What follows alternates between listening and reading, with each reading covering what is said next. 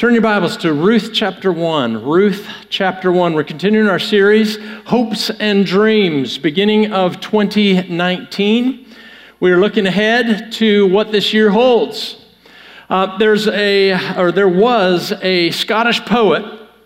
Uh, his name is Robbie Burns back in the 1700s, and it was uh, late fall, so they'd come through the summer into the fall. It was late fall, just before the hard freeze of the year, and Robbie was out in his in his pasture and he was plowing the field, getting it ready for the, the, the frozen winter and then uh, obviously the spring that was to come.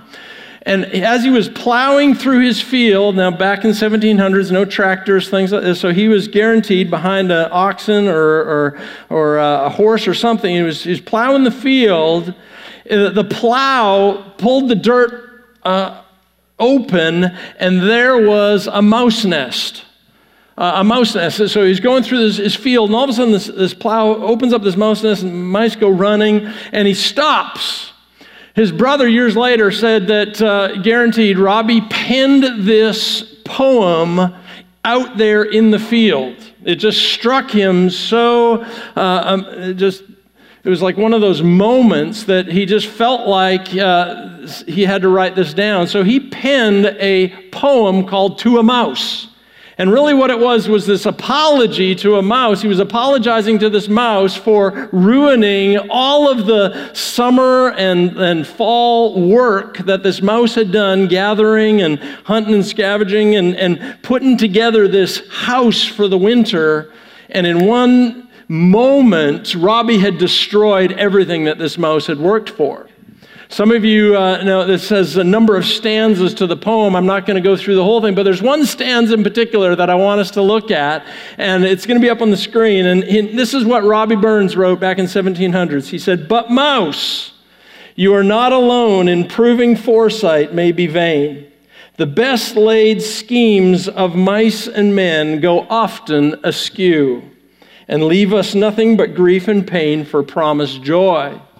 Any of you ever had a well laid plan? Any of you ever had a thoughtful attempt at something that you were aiming at?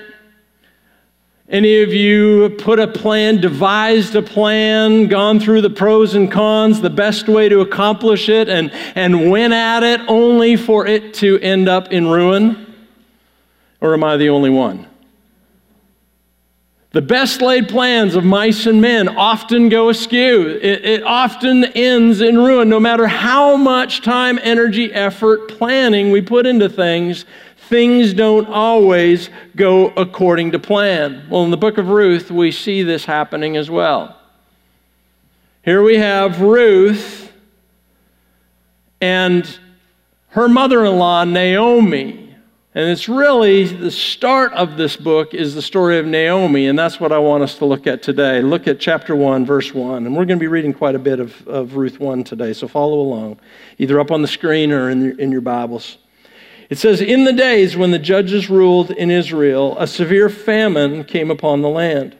So a man from Bethlehem in Judah left his home and went to live in the country of Moab, taking his wife and two sons with him.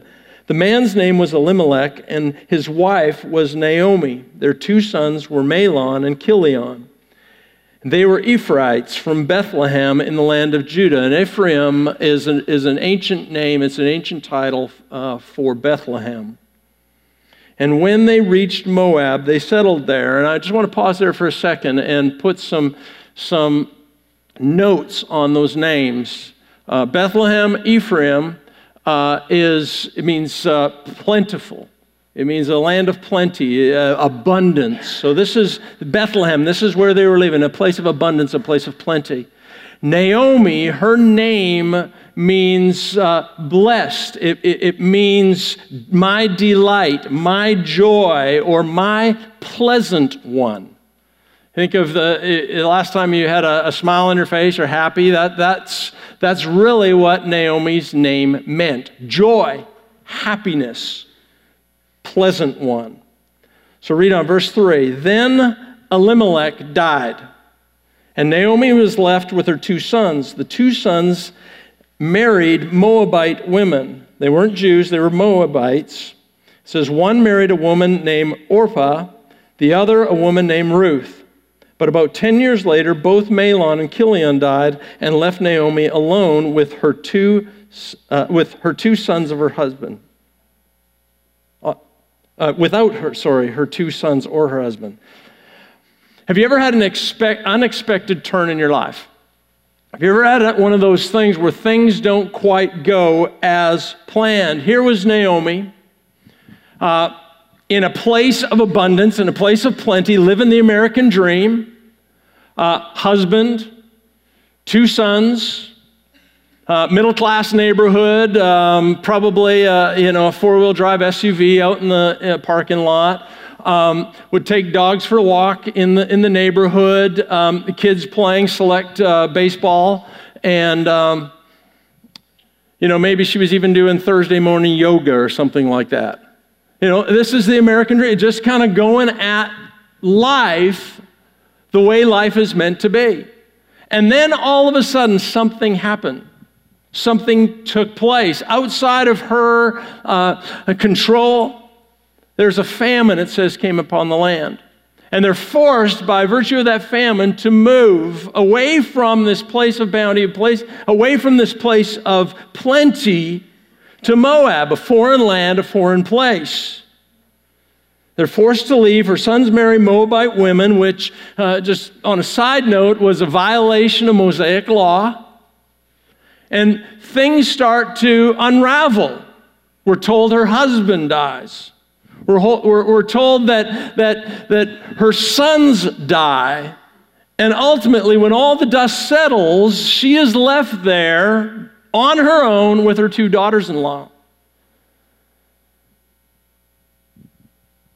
It got me thinking this week that many times our lives look just like this. And kind of a side note of this is how do we, as the body of Christ, deal with one another when things like this come into our lives and happen.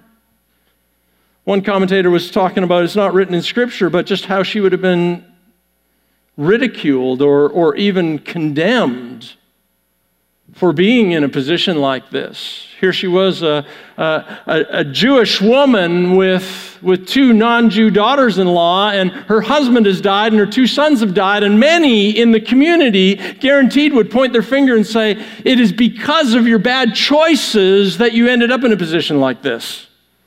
How many of you in a predicament or in a bad setting in your life have had people point the finger and say, had you done something different or had you lived differently, this wouldn't have happened to you. What can I tell you? It's a lie from the pit. It is. You see, condemnation brings isolation. Condemnation breeds isolation. And this is what the, the accusations were. It was, you're good for nothing. You made these decisions. See the, the catastrophe that's happened in your life. Well, you deserve it. And that does nothing to promote the heart of God. And in fact, conviction is different than condemnation. Conviction brings community, condemnation brings isolation. It's something to think about. How often do we point the finger and say, if you'd only lived differently, these things wouldn't come your way?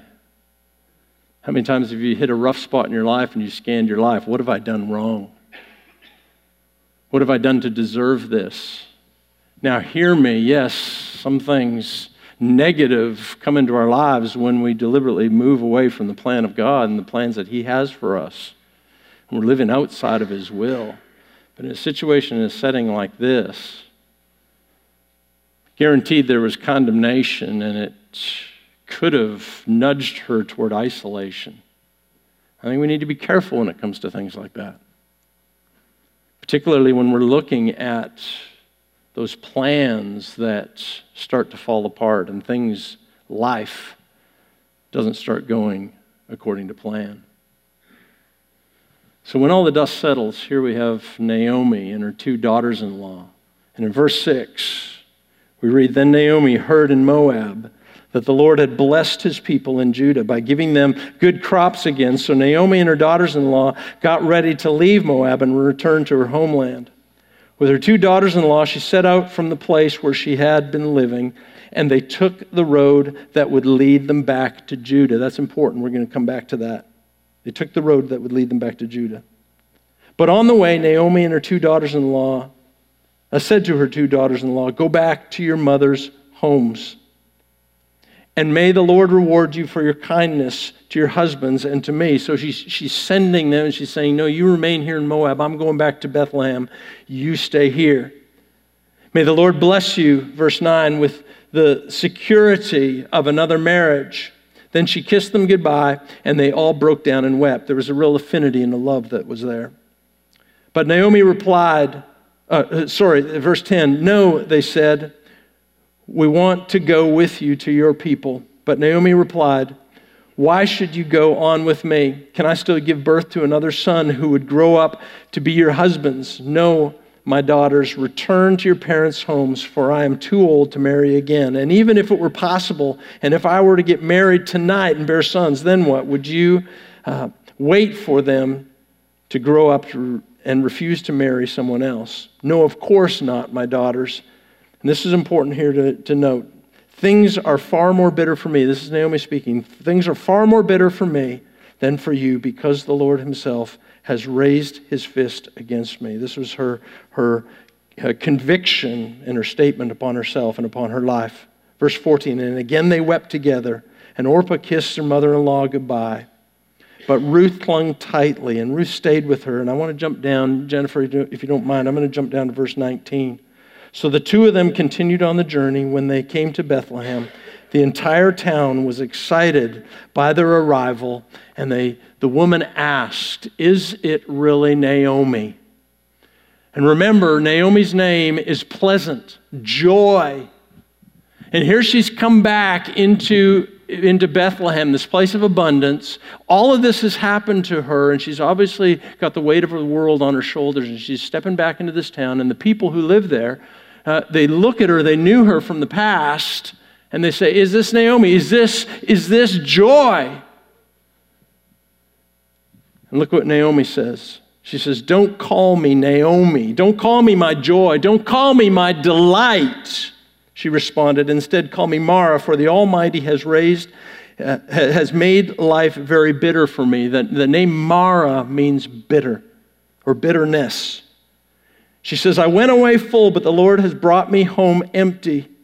Why call me Naomi when the Lord has caused me to suffer and the Almighty has sent such tragedy upon me? Let me just stop and just think about that for a moment.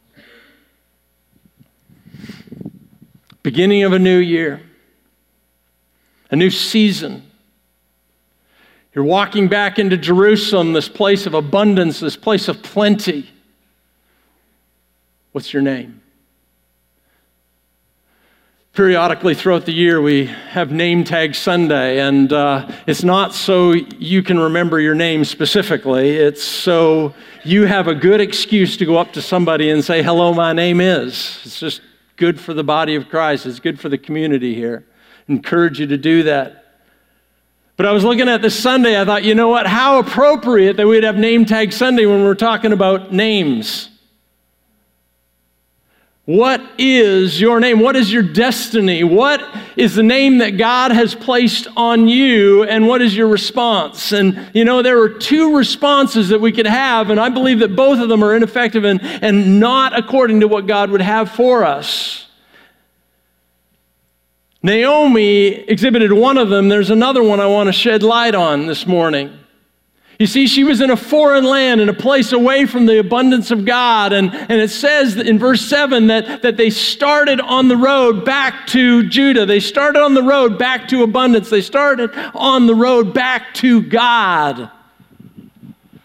And I think we can sometimes, when it comes to our name and that journey, have one of two actions or responses. The first one is what Naomi did. She started on that road back to God, but she refused to wear the name tag that God had given her. You see, she made the move, she made the, the, the journey, she, she, she progressed closer to God, she even craved that closeness. And yet, when people asked her, What's your name? she says, My name's not Naomi. My name's not joy and delight. My name's bitterness. And how many of us have made that journey back to God, but we won't wear the name that He's given us? You're here this morning, you're craving more of Him, you're entering into worship, and yet you're refusing to believe who He says you are.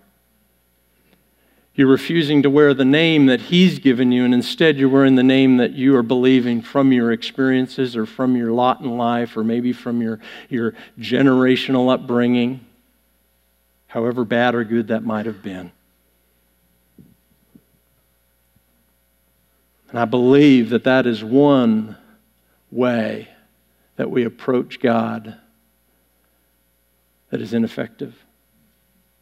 The second one is similar, but it's different. I believe many of us slap the name tag on, but we're not willing to make the journey. Let me explain. Many of us try to write down joy, write down delight, write down peace, write down content, write down, and we try to grunt it out on our own, all the while not wanting to take a step toward God.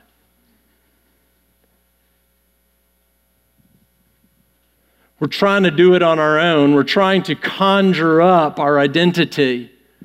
I'm, a, I'm victorious. I'm a champion. I'm a child of God. I'm beautiful. I'm loved. I'm accepted. All the while ignoring the journey that God wants to take us on closer and closer and closer to Him. You see how both are equally ineffective. It can't be an either or. It has to be a both and. We have to be willing to take the journey like Naomi was taking, but we also have to be willing to accept the name that He's put on us. So, what does this mean? What does this mean? It has a number of ramifications for us in life, in community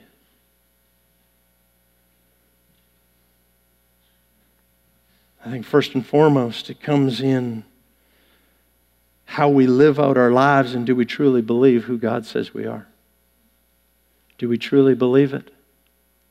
Do we truly believe that He set us free? Do we truly believe that He has come to give us peace? Do we truly believe that He has done a work in us?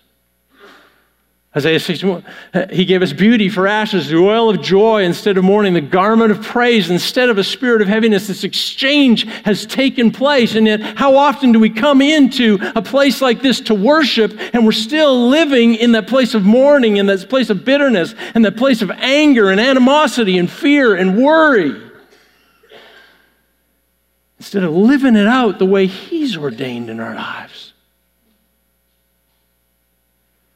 In the other way, we have made that move. We've come to that place, and yet for one reason or another, we're not willing to follow through. We're not willing to take that next step. Pastor Luke last week talked about what are, what are you willing to do? I believe for many of you, God's called you to a specific place of ministry, and yet you're sitting there saying, No, but I, I can't do that because of X, Y, and Z or I, I, I don't feel qualified, or I'm fearful. How many of us have, has God called us to give extravagantly, whether it's time or talents or our, our resources financially, and yet we're not willing to because there's, we're, we're riddled in fear? What if? What if God doesn't show up? What if God doesn't? We're holding on to anger we're holding on to this, holding on to that, and it's, it's this barrier that's holding us back from all that God has for us. So what's the what's the solution? The solution, number one, is to begin the journey back home toward God. To begin that journey from that foreign land to that place of abundance that God has for you and has promised for you. Not living out of torment, but living in truth. Not living out of the past, but living in the promise.